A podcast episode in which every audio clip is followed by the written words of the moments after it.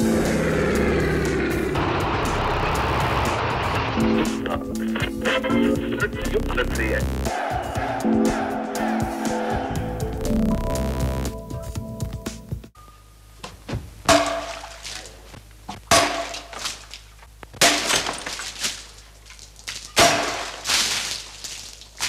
to tvoje povinnost, ke mně musíš tu vodu pít. Platíme lázenskou taxi už tři neděle a ty se ještě nevypil ani kapku vody. Jen pojď.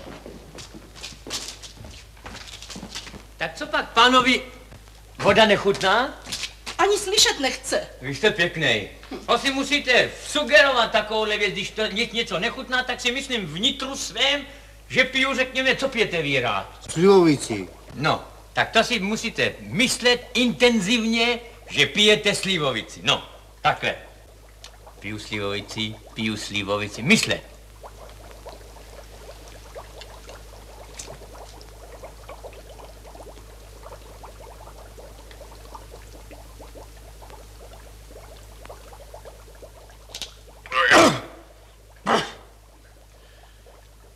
Síla vůle. No sugeruj si to. Tak co pijete? Slivovici. No vidíš. Tak proto on sem ten mizera Brunner jezdí. Dobrý den, milí diváci. Významnější lázeňská místa na našem území vznikají již od 14. století. K rozvoji lázeňských míst dochází v 19. století, kdy si české lázně vydobily své renomé a mimořádné postavení v celosvětovém měřítku. Některá lázeňská místa doprovázel od druhé poloviny 20. století postupný zánik. Jiná naopak čeká revitalizace nebo prohlášení za kulturní památku. V České republice je v současnosti více než 30 lázeňských míst se statutem léčebné lázně. Budoucnost, historii i aktuální témata českého lázeňství nám v dnešním vydání pořadu Historie CS přiblíží historik Jaromír Bartoš, Dobrý den. historik Vladan Hanulík Dobrý den. a historik architektury Lubomír Zeman. Dobrý den. Zaznamenali lázně v minulosti omezení srovnatelná s uzavřením veškeré léčby v období pandemie koronaviru? Myslím, že když se podíváme do historie, tak určitě výrazný propad zaznamenáváme s prvními výstřely v Sarajevu a se začátkem první světové války, kdy vlastně návštěvnost prudce klesá. Všichni odjíždí z, ze všech lázní, nejen u nás v České republice, ale snaží se dostat domů a ten propad eh, se potom vyrovnává až v polovině 20. let minulého století. Či byly české a moravské lázně výjimečné právě v tom evropském nebo světovém kontextu? Zejména v druhé polovině 19. století neexistovaly v rámci Rakouského císařství lázně, které by dokázaly konkurovat eh, zejména Karlovým varům nebo Mariánským lázním. Karlovy Vary v roce 1910 mají 67 tisíc návštěvníků. Tehdy eh, lázně Išl, které byly největší třeba v Rakousku, měly pouhých 30 tisíc návštěvníků. No a díky tomu se v českých zemích 19. století rozvinula velmi specifická lázeňská kultura, eh, která neměla téměř obdoby v rámci střední Evropy. Charakteristickým projevem římského stavebnictví byly veřejné lázně, termy. Je samozřejmé, že u císařských paláců a honosných vil boháčů byly lázně soukromé. Ale potřeba hygieny v jižním klimatu, daleko palčivější než v našich podmínkách, nutila vládce zřizovat koupele pro všechny občany města. Nejlépe se zachovaly lázně Karakalovy, budované 10 let a dokončené v roce 216. Vlastní lázeňská budova měla při vstupní hale šatnu, apoditerion, odkud se vstupovalo do tří velkých sálů z bazény. Návštěvník zde procházel horkou lázní, kaldáriem, vlažnou lázní, tepidáriem a studenou lázní, frigidáriem.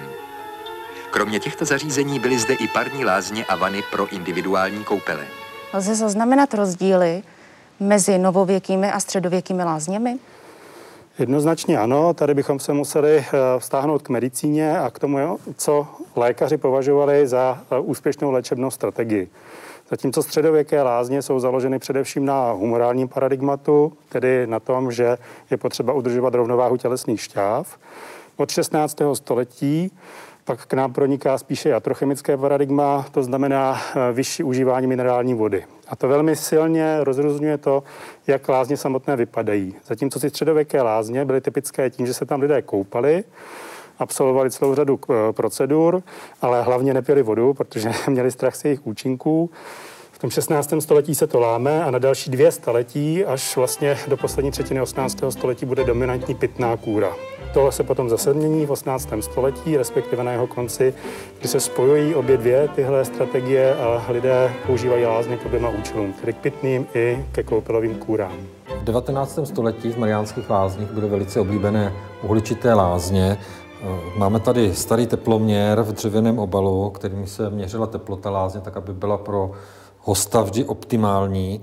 Ne každý snášel uhličité lázně dobře, koupele, proto Eh, byl používán tento chladič, který vlastně, když eh, člověk měl upadnout domdlob nebo lázeň mu nedělal dobře, se přikládal na hlavu a chladila mu buď hlavu, nebo hrudník, nebo nějakou jinou část těla. Po zpřístupnění Rudolfova pramene se Mariánské lázně staly vyhlášeným místem pro léčbu ledvinových chorob. Mnozí lékaři byli vyhlášeni svým uměním, protože v případě eh, neúspěšné pitné kůry nebo v případě, že po pitné kůře se ledvinový kámen zasekl někde na výstupní cestě, bylo potřeba tento kámen z těla odstranit a to se dělalo případně těmito kleštěmi, kde se přímo v močovém měchýři dotyčné kameny dali rozdrtit, nebo eh, takzvanými cystoskopy, kde zase šikovní lékaři dokázali ten kámen z močových cest pomocí těchto strašidelných přístrojů vytáhnout.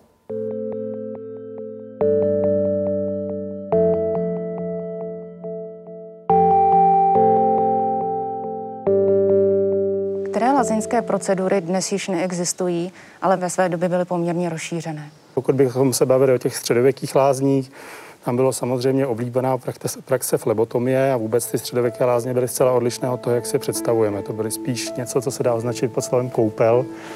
A, a pokud bychom zabrousili do 19. století, tak se provozovaly takové praktiky, které dnes úplně nejsou zcela standardní. Mluvím třeba o trošku extrémním přístupu, který byl uplatňován v lázních Dolní Lipová, kde byly hladové kůry, jež spočívaly v tom, že se střídaly dny, kdy se doporučovalo konzumovat nadměrné množství vína, zejména červeného, a dny, kdy naopak lidé museli jíst jenom suché housky, což po čase rezultovalo v to, že ten organismus začal skutečně degradovat částečně. Lidem se obrovským způsobem zanítěli jazyk, neměli, nemohli téměř polikat, byli téměř na pokraji svých sil. To se dneska asi v lázních nikdo nedokáže představit, absolvovat nějakou podobnou léčebnou kůru.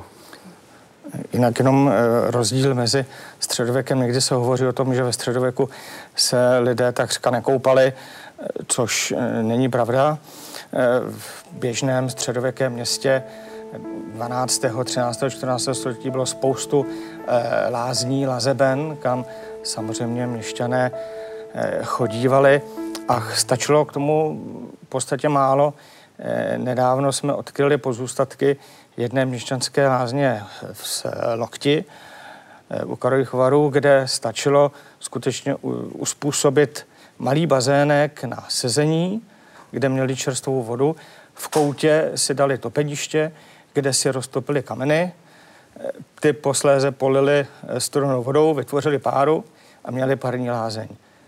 Zatímco jinde v Evropě se ještě lidé chodili koupat eh, do těch pozůstatků římských lázní, římských bazénů pod čirým nebem, jako byl Báden ve Švýcarsku, Plombie, eh, tak už v Karlových Varech chodili se nořit eh, přímo do lázeňských domů, kde byly takové čtvercové bazénky, kam vstupovali po schůdcích a kde potom po té výstupu mohli relaxovat připravených kolem, kolem dokola rozmístěných Eh, sedačkách a v patře potom uléhali k odpočinku. Eh, jednoznačně eh, lze tady zmínit vlastně kontakt zakladatele Karlových varů, Karla IV.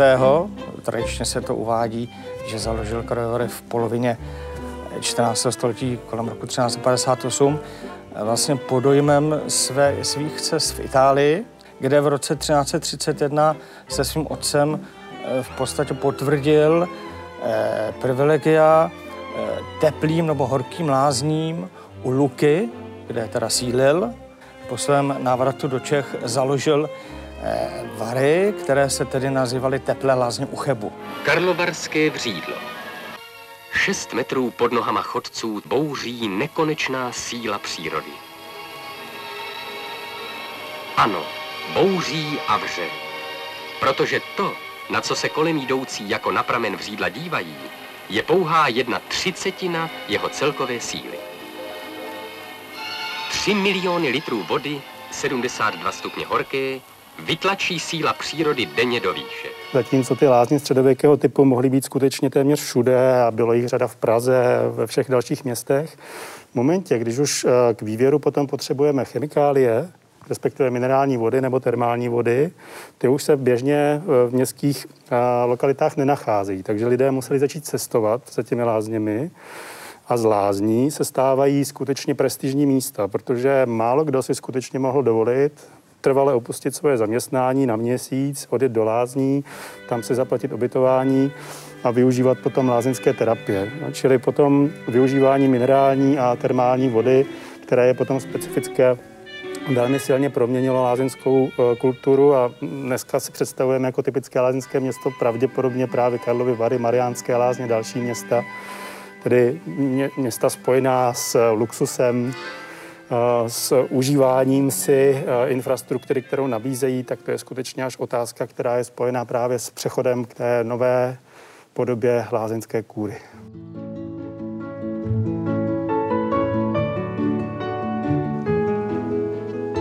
Mariánské lázně vznikly v roce 1818 a již v roce 1820 se na ně přijíždí podívat Goethe, který přijel posléze ke třem léčebným pobytům a prožil zde svoji poslední životní lásku z Ulrike von Levecov. Přijíždí Nietzsche, přijíždí řada skladatelů, přijíždí Dvořák, přijíždí Chopin za Agneškou Vodzinskou.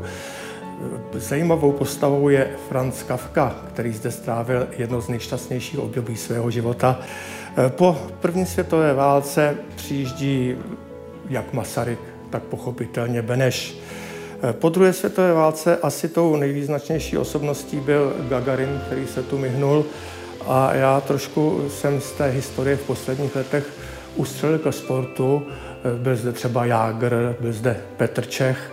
A taková naprostá zajímavost, unikátní, kterou, která není tak známa, je osobnost Emila Zátopka. V letech 1973 až 75 po propuštění Zátopka z armády pracoval ve firmě stavební geologie, dělal vrty. A právě dělal vrty tady v oblasti Mariánských lázní a tady kousek od nás je vrt Aquamaria, který též Zátopek dělal. Zátopek bydlel v Maringoce u Ušovického kostelíka. Byl tu velice spokojen, protože nebyl pod kontrolou. Ona, Dana Zátopková, o něm říkala, on se Emilek musel hlídat, protože jak on pořád běhal, tak logicky dostal žízeň a zaběhl si kam? No, na pivo a na mariáž. Jaké sociální vrstvy se v lázních objevovaly? Kolem roku 1800 eh, bylo v Teplicích zhruba tisíc osob. Skutečně jako 30 eh, šlechtického původu. Tak se to začalo proměňovat částečně a zlom potom nastal eh, s rozvojem buržoázní kultury, která se adaptovala vlastně na ten životní styl šlechty a zejména od 70. let, kdy je i do těch menších lázeňských lokalit zaváděna železniční doprava, tak se tam dostává vlastně, eh, dejme tomu, i střední vrstvy. Nesmíme ale zapomenout, že i, i v lázních eh, fungovaly eh, nadace, případně špitály nebo lázeňské domy, které byly určeny pro chudší vrstvy. No, I tehdejší doba pamatovala na to, že tam vždycky bylo místo, které mohli využívat skutečně chudí. Takže ve skutečnosti, kdybychom se dívali na lázeňské lokality, tak je to nějaký zmenšený mikrokosmos, kde se promítají všichni. Na jedné straně jsou tam příslušníci královských rodin, jsou tam umělci, ale také tam dojíždějí žebráci, protože tam vidí dostatečnou obživu, schromažďují se tam pravděpodobně také prostitutky. Čili je to takové malé zrcadlo světa.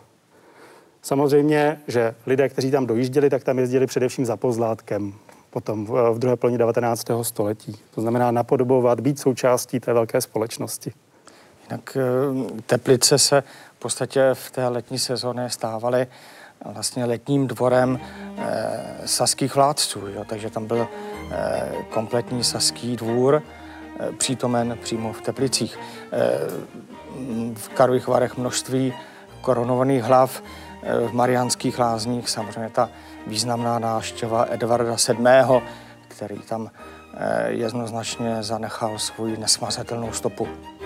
Tady v Mariánských lázních, v Nových lázních, máme královskou kabinu. Zde absolvoval vodní uhličité koupele anglický král Eduard VII. Eduard VII se léčil v Mariánských lázních celkem devětkrát, poprvé v roce 1896 a naposledy v roce 1909. Musíme si uvědomit, že Eduard VII byl nejmocnější muž světa v té době a během jeho pobytu se Mariánské lázně stávaly kulturním a společenským centrem celého světa. Eduard VII. zde léčil v Mariánských lázních diagnózu obezita a předtím, než absolvoval vodní uhličitou koupel, se posadil tady do toho křesla, které je váha. Eduard VII. se v Mariánských lázních setkal v roce 1904 s Františkem Josefem. Eduard VII. jel na počest Františka Josefa ho přivítat na nádraží a Eduard VII. nenosil nikdy uniformy, ale u příležitosti setkání s naším mocnářem se oblékl do generálské rakousko-uherské, ještě jednou zdůrazňuji, rakousko-uherské uniformy.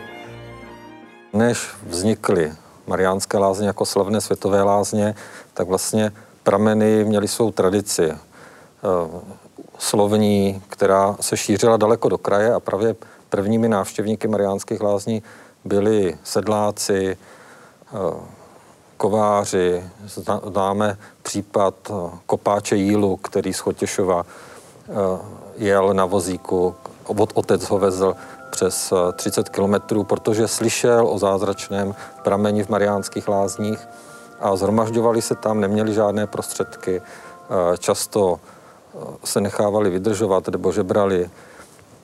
A klášter premonstrátu, který byl tehdejším majitelem těch bažin, kde dneska stojí Mariánské lázně, tak měl svého klášterního lékaře a viděl, že to opravdu funguje, že i ty chudí, kteří tam přijdou, tak se vyléčí a odchází a byl to ten impuls pro to třeba ty lázně tam postavit. Pak samozřejmě vznikla řada menších lázniček, nejenom ty honosné Karlovy Vary, Františkovy lázně, ale právě ty privátní malé lázně, které dnes v mnohých případech zanikly, kam vlastně ty chudší, kteří neměli na to je do Mariánských lázní, mohli eh, ty léčebné procedury absolvovat. Nakolik pak v lázních eh, fungovala nebo platila sociální hierarchie? Musíme si uvědomit, že se tam setkávali příslušníci různých národů, různých zemí, také různého stupně urozenosti. A ne v každé zemi například vévodský titul platil stejně. To znamená, že v momentě, kdy jste vstoupili do lázní, najednou by byl problém v tom, kdo má mít třeba čestnější postavení u stolu kdo má mít přednost v momentě, když jde po kolonádě a podobně. Takže v Lázních se poměrně velmi brzy, již od eh, hraného novověku zavádí pravidlo, že se tam podobná hierarchizace ruší. To znamená, středobodem lázní byl většinou nějaký velký lázeňský sál, kde se schromažďovali v momentě, eh, pokud to tedy ještě množství klientů dovolovalo, ke společnému stolování, kde probíhaly večer plesy a podobně. A tam jako asi v jediné instituci byl zrušen pořádek podle stavů. To znamená, zasedali podle toho, kdo jak kdy přišel, kdo do těch lázní dorazil, což bylo zcela nevýdané. No, zrušení nějakých sociálních bariér v tomto smyslu se nenacházelo nikde jinde v tehdejší společnosti než v lázních. Pak je ale druhá věc, a my známe funkci kurlistů, které byly zaváděny v těch velkých lázeňských lokalitách a ty fungovaly vlastně jako nějaký mediátor společenské komunikace. V momentě, kdy jste přijížděli do lázní, ještě v 18. století vám vystřelili salvu nebo zatroubili, čím se oznámil váš příjezd. A tím se dozvěděla ostatní klientela, kdo přijel většinou. Pokud ne, tak vy, jakožto příchozí host, jste měl k dispozici seznam lázeňských hostů ve vydávaných kurlistech, jež byly vydávány průběžně. A tam jste si dohledal, s kým se chcete setkávat. Takže jste rozeslal potom po jednotlivých lázeňských domech navštívenky a začínal se uzavírat navzájem sociální kruhy. Takže potom, když uh, někteří pisatelé, ať už šlechtického nebo nešlechtického původu, píšou o lázních, tak píšou o tom, že se tam utváří jako nacionální kliky a podobně. Polská šlechta, když přijížděla do našich lázní, tak nesnášela rakouskou šlechtu, rakouská šlechta nesnášela saskou a pruskou šlechtu. Máme také doklady o soubojích, které v lázních se odehrávaly, jež ku podivu nebyly vedeny tedy kvůli uh, zhrzeným láskám, ale především kvůli uražení nacionální cti.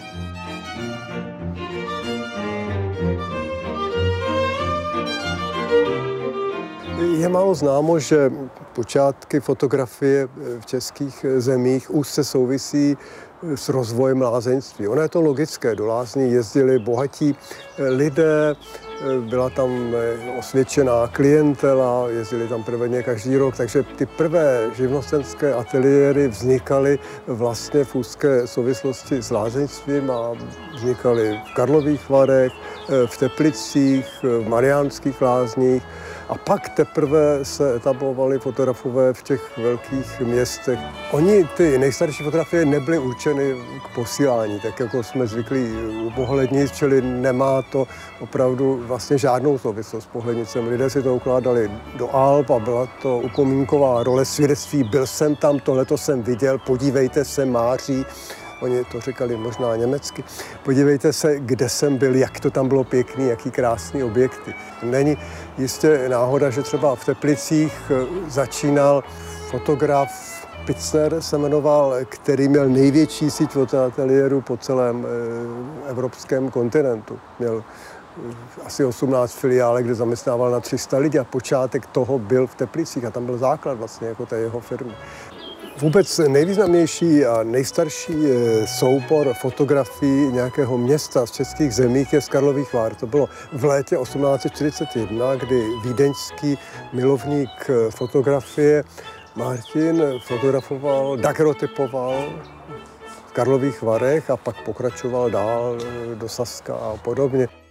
Lázně jsou typické tím, že tam přichází lidé z různých kultur a jak Mariánské lázně, Karlovy Vary, Františkovy lázně postupně vybudovali svatostánky vlastně všech důležitých náboženství, které eh, můžeme v Evropě vysledovat. Máme anglikánský kostelík, evangelický kostel, katolický kostel, židovskou synagogu a všichni vlastně v tom městě se potkávali a nedocházelo k žádným větším vlastně extemporům podstatě to byl pragmatický přístup, protože pokud já chci utržit, tak eh, si toho hosta musím získat a musím si ho získat jednak eh, přívětivostí, vlídností, tím, co mu nabídnu a nemůžu ho odratit tím, že mu budu vnucovat jiné názory, takže v tomto případě vlastně ten pragmatismus eh, hospodářského charakteru v těch místech převládl nad řevností, ať už nacionální nebo, nebo duchovní. Jaký byl sociální a společenský život v lázních? Ten vstup do lázní byl skutečně vstupem do nového prostoru, kde mm, člověk měl zaprvé funkci sociabilní, to znamená, musel se účastnit těch dýchánků, na který byl pozván, a zároveň musel naplňovat to základní kritérium, proč tam přijel. To znamená skutečně se léčit.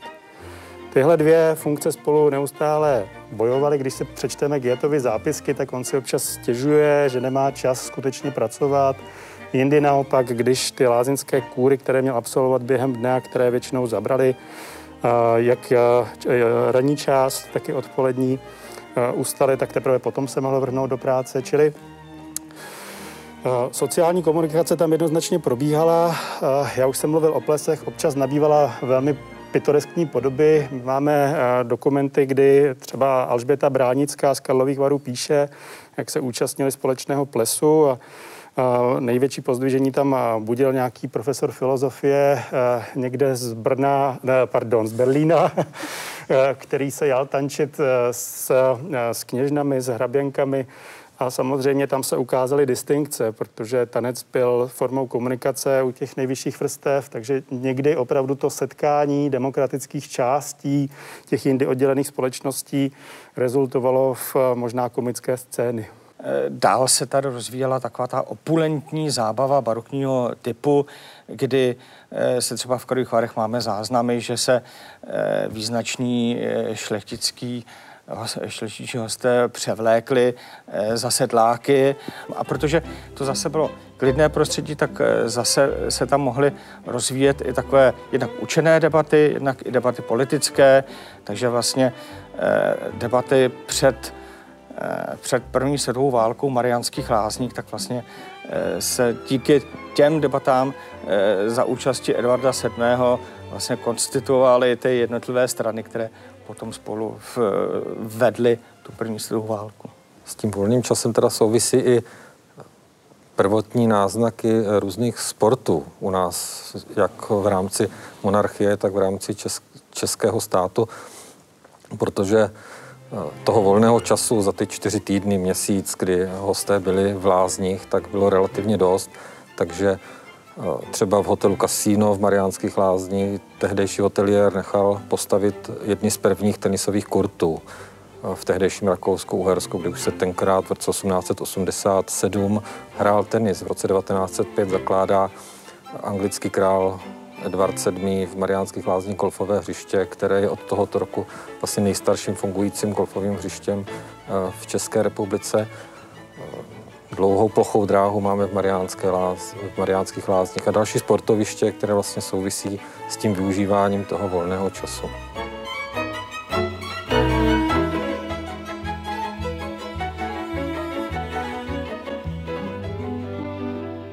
Unikátem v Mariánských lázních, Nových lázních, jsou římské lázně. Architekt Schaffer je postavil podle antického vzoru a svého času to byly jediné bazény ve městě. Jak vypadal den, léčebný den pacienta? Pochopitelně začínal ráno pitnou kůrou, pameny se pily před jídlem. Po snídani následovaly uhličité koupele nebo slatinné zábaly a pochopitelně masáže. Právě v odpoledních hodinách se mohli navštívit zdejší římské lázně, ale tehdy hosté v těch svých hotelech neměli příliš mnoho zábavy. Museli se soustředovat, museli chodit do kurzálu, chodili na procházky. Ta pohybová léčba byla základem léčby. Před obědem pochopitelně následovala opět pitná léčba a večer před večeří další pitná kůra. Jedním z typických obrázků lázeňského života byla i lázenská nosítka.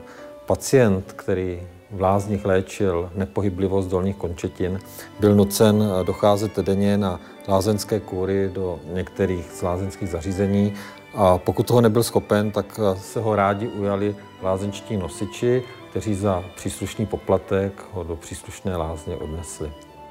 Mariánské lázně se proslavily i tím, že zde profesor Kiš vlastně vynalezl neinvazivní měření krevního tlaku. Od eh, té doby se nemusela nařezávat žíla, zkoumat, jak eh, daleko, vysoko stříká krev. A my tady máme takový prastarý taky přístroj, který se jmenuje pletismoskop, který sloužil k primitivnímu měření krevního tlaku vlastně pomocí eh, přikládání tady na konečky prstů. To patřil v 19. století k zakladatelům lázní. Já bych řekl kdokoliv, kdo na to měl, jo, z krátkosti, protože opravdu je to široké spektrum. Je to majitel panství, klášter, město, soukromá osoba, široké spektrum. Františkový lázně vlastně investorem a zakladatelem bylo město Cheb. Mariánské lázně založil klášter Teplá, že jo. Poděbrady a jeho slávu založil zase kníže Honlohe a, a tak dále. Takže opravdu kdokoliv. V tom 19. století už se to natolik rozrůzňuje, že si to e, můžou dovolit i bohaté, bohaté vrstvy, mezi nimi e, Priznic zakládá v Gresenberku jako léčitel lázně. Takže, takže tam už je to ta rozrůzněnost sociální taková, že už to není jenom výsada těch, těch vysloveně nejvyšších složek společnosti, jako jako byl, byly šlechtice. Lázně v Luhačovicích byly výjimečné z mnoha důvodů, že se zdůrazňovalo, že jsou to lázně české pro českou klientelu, proto tam byly dámy oděné folklorním eh, způsobem. Prostě ty západočeské lázně byly spíš orientované jako na takovou tu, řekněme, evropskou klientelu, že ty Luhačovice a jiné lázně nebyly jenom jediné české, vlastně jako tak jako zdůrazňovali vlastně jako to orientaci na tu klientelu českou.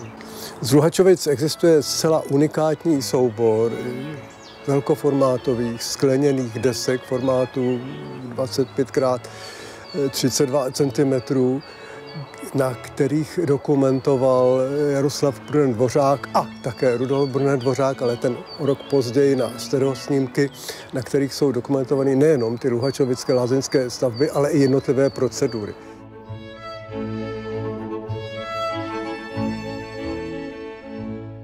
Češíš v období před první světovou válkou naštěvovali chorvatsko-české, mořské, klimatické lázně Baška na ostrově Krk. Pobyty u moře jsou ve skutečnosti starší. To byla oblíbená zábava šlechty, zejména v 18. století. V momentě, kdy se začínalo propagovat eh, působení vody na lidský organismus v tom, že posiluje vnitřní látkovou výměnu a tak dál. Takže tehdy byly velmi populární lázně na pobřeží, eh, zejména Severního moře, pokud se hovoří o těch jižních lázních, tak to byla zase záležitost šlechty. My sledujeme u aristokracie jakýsi odklon od těch e, vnitrozemských lázní v době, kdy tam naopak velmi vzrůstá klientela středostavovská, měšťanská. Tehdy se oni obracejí někam jinam a obracejí se právě k Jaderskému moři. Takže když potom sledujete korespondenci z druhé poloviny 19. století, oni skutečně preferují pobyt někde jinde, kde bude, nebude tak přeplněno, kde budou mít klid a kde budou moct absolvovat léčebné kury, které závisí především na koupelích mořských. Tohle potom následuje zase buržoazie na přelomu 19. a 20. století. Že na začátku 20. století byl z Čech dokonce vypraven speciální vlak na Jadran s českými turisty, kteří přijeli do těchto lázeňských lokalit.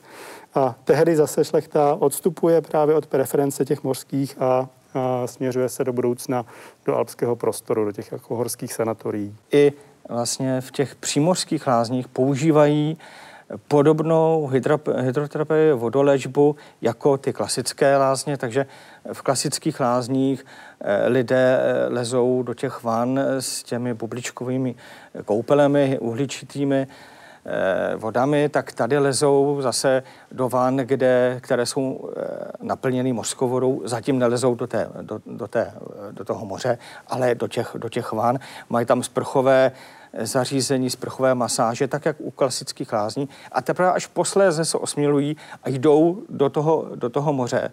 To je až druhá, druhá fáze. Začíná to v Anglii, kdy tak, aby eh, třeba ty lázeňští byly skryti před Eh, zraky těch ostatních, tak mají takové kabinky, které jsou pojízdné, vozíky a koňmi je dováží eh, z toho břehu eh, hlouběji do toho moře a tam jsou schůdky z těch vozíků a teprve až tam můžou potom vlézt do toho, do toho moře a zase zpátky.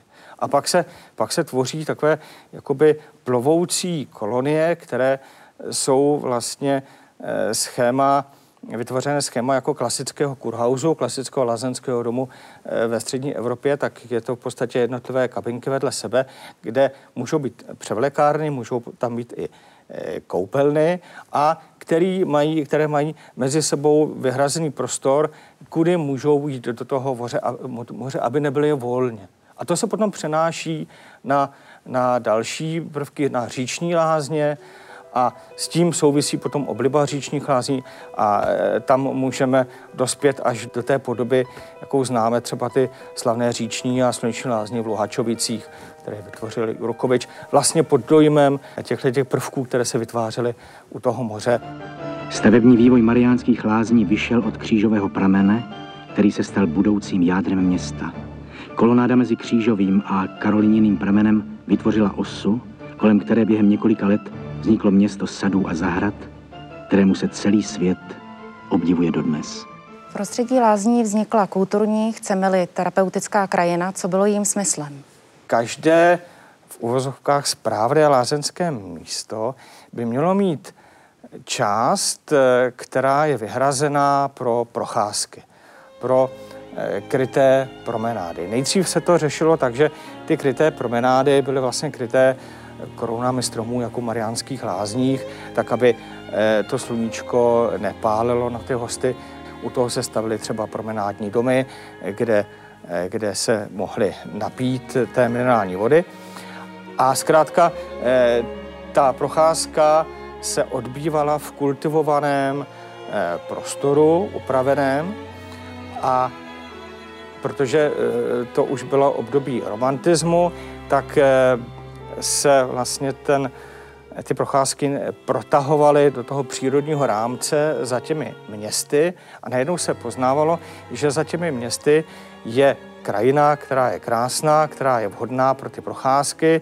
Ta se začala upravovat a e, posléze nabyla takového, e, takového uplatnění, že se hovoří přímo o lázeňském prostředí. Ono to nezní moc dobře lázeňská krajina, je to spíš léčebná krajina, je to krajina, která v podstatě léčí, akorát, že do dneska se tak jako mělo za to, že léčí tím, že si tam ten lázeňský host chodí.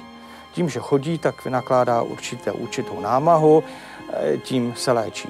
Jenomže teď se začala ukazovat eh, s měřeními eh, v té krajině, že se tam nacházejí velké množství zlomů v té zemské kůře, kudy přicházejí ven plyny a další, další látky tam emanují. A v momentě, kdy ten lázeňský host projde tím prostředím, který je nasycený těmito látkami, tak toho léčí. A tak okolo Mariánských lázní je systém vycházkových tras, které sloužily i k léčebným účinkům v souvislosti s pitnými kůrami, kde vlastně ten křížový pramen, který hosté popíjeli, tak způsoboval pohyb střev a ty hosté se potřebovali v okolních lesích vyprazňovat. Ještě dodnes jsou v lesích dřevěné záchůdky, které k těmto potřebám sloužily. A zajímavé je, že tyto záchutky se pronajímaly v minulosti a mezi místními obyvateli byla velká rvačka od pronájem těchto záchutků, protože to byl jistý přivídělek eh, k jejich platu. No, tam je potřeba ještě doplnit, eh, co bylo tedy součástí té pitné kůry, protože tam byly pokyny ze strany lékařů k, eh, k popíjení takového množství vody, které si asi dnes nedokážeme představit. Hmm ta terapie probíhala pyramidálně, to znamená, každý den se zvyšovala dávka a v některých případech dosahovala až 20 litrů denně minerální vody, což samozřejmě ústilo tedy v částečnou destrukci organismu, ale samozřejmě bylo chápáno jako tedy ten léčebný prostředek. Takže tyhle opatření, které zmiňuje kolega, byly jednoznačně na místě. Jsou samozřejmě krásné série pohlednic, historických pohlednic lázeňských prostředí, které humornou formou ukazují Eh, velké fronty před eh, těmito eh, kabinkami. Takže to jsou všechno takové ty zážitky z těch, z těch lázní, kdy opravdu i v Karlových Varech nejvýznamnější živností bylo půjčování klíčů od záchodku.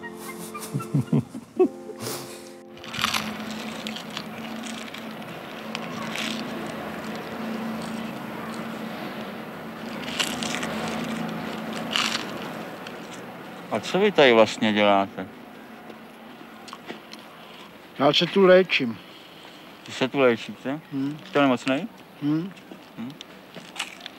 A nevypadáte takhle na první pohled. To je to nejhorší. To je ke konci. Hmm. A jak vás tu léčí? Dobře? Dobře. Já chodím na takový... Procházky. Procedury. Já se domnívám, že nejvýznačnější návštěvník Mariánských lázních v posledních 50 nebo 60 letech byl Miroslav Horníček. Miroslav Horníček absolvoval v Mariánských lázních v lázeňském hotele Svoboda 36 léčebných pobytů. To je neuvěřitelné. Jaká situace nastala v lázních po první světové válce? Tady je možná zajímavé připomenout, že právě v tomto období vznikaly některé lázně, které dnes stotožňujeme s tím, že byly česky nacionální. Eh, Poděbrady, Luhačovice nabývají na významu právě až v prvních dvou desetiletích 19. století a zejména v případě Poděbrad tady vidíme cílenou agitaci až po první světové válce. Čili svět se změnil, lidé, kteří eh, dokázali v těch lázních přežít a kteří přežili tedy to období nedostatku, kdy nebylo možno zásobovat dostatečně případnou klientelu, která tam ještě dojížděla a tak dále, kteří přežili to, že museli část svých zařízení dát ve prospěch tedy armádní potřeb, tak ti se snaží tedy e, znovu otevřít ty lázně a přitáhnout rychle klientelu a v polovině 20. let se to podaří. Mariánské lázně jsou právě bohaté tím, že je tady obrovské množství pramenů. V Mariánských lázních a jeho okolí je více než 40 pramenů minerálních vod. V pitné léčbě jich používáme asi 6 ale ty vody jsou naprosto různé svým chemickým složením. Některé jsou různé jako den a noc. Křížový pramen je extrémně sladný, 10 gramů solí v litru, 2500 mg sodíku, to je strašně moc. Ale máme zde ambrožův pramen, který prakticky není mineralizovaný, obsahuje jenom hodně železa, ale naší nejslavnější vodou je Rudolfův pramen. Rudolfka je naprosto unikátní voda. Já říkám, že Rudolfka je nejlepší voda na světě, protože obsahuje hodně vápníků, kosti, zuby, obsahuje hodně hořčíku, deprese, únava, posílení organismu. Hořčík je prostě super. A Rudolfův pramen obsahuje velice málo sodíku. Já jsem e, slyšel, že prý tady ten Rudolfův pramen slavný, ten, e, že prý, dejme tomu, stejný účinky má plzeňská dvanáctka. Je to pravda? Tedy nemůžeme říct, že by měla stejný účinky, protože 12 má malinkou takovou Schönheitsfehler a sice ta chybka na kráse je v tom, že ve 12 je alkohol. No. Ale Rudolfka oproti 12 má jeden veliký účin. Ano. sice když někdo vypije litr 12, tak litr vymočí. Mm-hmm. Když to po litru Rudolfky vymočí litr a třetinu. A to je ta močopudná vlastnost mm-hmm. Rudolfova pramen, který je druhý nejsilnější močopudný pramen na celém světě. A první je který? A to je Helenin pramen v Bad Wildungen v Německu. Aha. V západním Německu. No ale já myslím, že ten rozdíl mezi tou 12 a tou Rudolfkou by se dal vyrovnat tím, že by se do Rudolfky frkla malá vodka, ne? No, to, by, to mě dělají někteří ostraváci, horníci. Jdem. Ale horníčci ne, doufám. Horníci. Horníčkové ne, horníci. Zlom v historii lázeňství u nás nastal v období kolektivizace a se založením československých státních lázní. Téměř v každém druhém městečku existovaly nějaké drobné lázně, zejména ještě před první světovou válkou. A tento majetek eh, je najednou sestátněn do jednoho po- podniku. V roce 1951 je stanovena jednotná indikace, čili z jakého důvodu se kdo má do jaké lokality jezdit léčit. Velmi klesla křivka zahraniční klientely a ty lázně se proměňují v podstatě na systém, který je závislý na poskytování něčeho, čemu se říkalo komplexní lázeňská péče. To znamená skutečně té plně dotované eh, péče, která byla poskytována eh, pacientům na základě eh, zdravotního pojištění, ale tady si musíme uvědomit ještě jeden podstatný zlom. A sice po celou dobu fungování lázní až právě do 20. století neexistovala téměř alternativa k těch terapeutickému účinku. Medicína téměř ne- nedisponovala jakýmikoliv účinnými léky, proto eh, ten zlatý věk lázeňství, který známe z první poloviny 19. století, je charakteristický tím, že sami lékaři, kteří působí na univerzitních fakultách medicíny, posílají své klienty do lázní, protože neexistuje lepší alternativa pro jejich uzdravení. Tohle se výrazně změní s vynálezem antibiotik, s postupem medicíny ve 20. století, kdy z lázní se postupně v této době začíná stávat už jenom místo komplementární léčby. To znamená nějaké doplňkové, která je chápána jako doplněk hlavní terapie. Tohle potom společně s tím, že ekonomika socialismu fungovala tak, jak asi všichni víme, to znamená postupným degradováním těch jednotlivých lokalit. My si musíme uvědomit, že to skutečně v případě velkých lázní byly lokality navyklé na luxusní klientelu. A najednou tam přijíždějí dělníci, podobně, mají úplně jiné nároky, cílem je jich tam ubytovat co nejvíce, takže ty lázně zcela mění svůj charakter. Problém nastává i vlastně v té stavební substanci těch jednotlivých lázeňských budov, protože předtím to bylo všechno nastaveno na sezónní záležitost. V té době se to přeměnilo na celoroční záležitost, takže k tomu musely být prováděny různé úpravy, zdvojování oken, vytápění a další a další věci, které se tedy podepsaly, ať už na stavu těch jednotlivých objektů, ale i na té vizáži. Mizí okenice, mizí takovéto prostředí té, té krásné Itálie, které, které tady bylo. A to všechno vlastně díky tomu, že je potřeba ty, ty objekty zabydlit i v zimě. Já bych rád zmínil ještě jeden moment, a to je kromě té a, lázeňské léčby ještě velký sedm- segment, který zachránil spoustu domů, a to je vlastně jakoby rekreace. Lázeňská, ne vyloženě léčebná, ale opravdu ta rekreační část, rekreace ROH, kam vlastně jezdili uh, dělníci, pracovníci socialistických podniků v podstatě na rekreaci placenou uh, svým závodem. který vlastně potom po roce 90 nastal propad a vlastně ty domy, které tenkrát patřily eh, těmto svazům, tak vlastně dodnes hledají vlastně svoji náplň, hledají své hosty a Mariánské lázně i ostatní města s tím mají problémy do dnešní doby. A ještě jeden moment je důležitý a to, že vlastně potom v roce 1950 stát zajišťoval třeba i výzkumný ústav balneologický jako důležitou instituci eh, v rámci českého a evropského lázeňství, kde opravdu to financování takovéto instituce bylo možné za tehdejšího režimu z rozpočtu, který tenkrát byl, protože opravdu se tam vědecky zkoumaly účinky minerálních vod na lidský organismus tehdejšími teda vědeckými metodami a e, po jeho zániku e, nám tato instituce do dnešní doby chybí. Světoznámá karlovarská pitná léčba. Není snad země, kde by oni nevěděli, kde by ji lékaři nepředepisovali. Ale tady, tady jsou nemocní u samého zdroje, u skutečných živých pramenů přírodní horké minerální vody. Určitě není třeba zdůrazňovat, že její užívání přímo v Karlových Varech je nejúčinnější a výsledky léčení jsou nejrychlejší.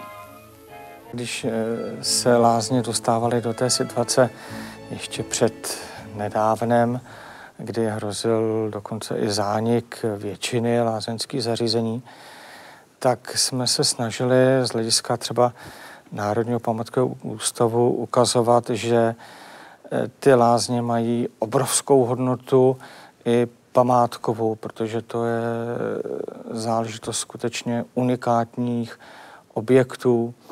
Eh, když jsme tady mluvili o tom, v čem hrají prim, nebo v čem hrály prim ty naše české lázně, tak možná, že by nebylo špatné zmínit, že nejenom, že jsme navazovali na ten historický vývoj, ale i u nás se přímo vytvářely eh, stavební typy, které se jinde eh, nevyskytovaly. A to třeba v Karifarech, Mariánských lázních ještě stojí takový takzvaný peristylový chrámek nad pramenem, eh, kde jsou dvě sloupové chodby s volným nádvořím a vzadu je gloriet s pramenem. Něco naprosto jedinečného. Máme v Mariánských lázních zachované unikátní nové lázně, dokončené v roce 1900 přestavbou, jsou samozřejmě starší. Přestavba byla potom v roce 1900, kde si zachovali unikátní lázeňské kabiny eh, s výmalbou.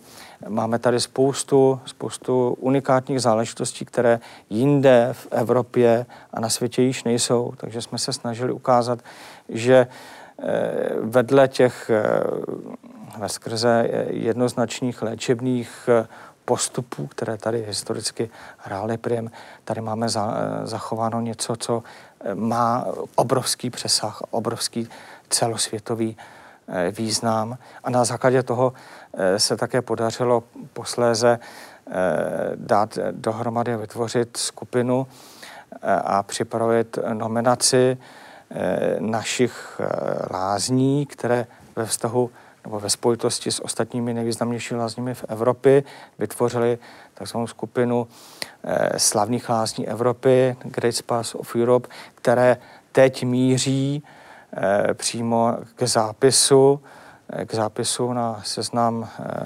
kulturního přírodního dědictví UNESCO. Bohužel teď eh, se to trošku oddálilo, nicméně z těch 11 míst, které nakonec byly vybrány, celkem asi 250, tak máme eh, zastoupení třemi lázeňskými městy, těmi nejvýznamnějšími, Karlovy Vary, Mariánské lázně, Františkové lázně. Já jsem chtěl dodat, že vlastně to lázeňství a to kulturní dědictví nejsou jenom ty budovy, které tady máme, nejsou jenom ty altánky. Je to i to umění vlastně využívat ty přírodní léčivé zdroje, které eh, v těch lázeňských městech máme. A je to celý soubor eh, kulturně společenského prostředí, které vlastně ty lázně tvoří. V Mariánských lázních byl založen orchestr v roce 1821 a patří také vlastně neoddělitelně k nějakému lázeňskému prostředí v rámci toho města. Že? Karlovy Vary mají taky orchestr, Františko Lázenský orchestr také funguje, takže je to celý komplex vlastně věcí, které dohromady, když člověk přijede do těch lázní, tak vnímá společně. Já bych možná připomněl i ryze ekonomicko-zdravotní aspekt lázní. U nás v republice se málo mluví o tom, že nám neustále narůstá, narůstají výdaje na zdravotnictví. Ty jsou momentálně kolem 8% HDP. My víme, že některé země na světě jsou mnohem hůře na to. Třeba Spojené státy mají téměř až 17%. A, a je propočítáno, že každý dolar, který ve Spojených státech vyloží na prevenci, ušetří 6 dolarů na následných výdajích. To znamená, že jakákoliv částka, kterou vložíte do prevence, se vám bohatě navrátí.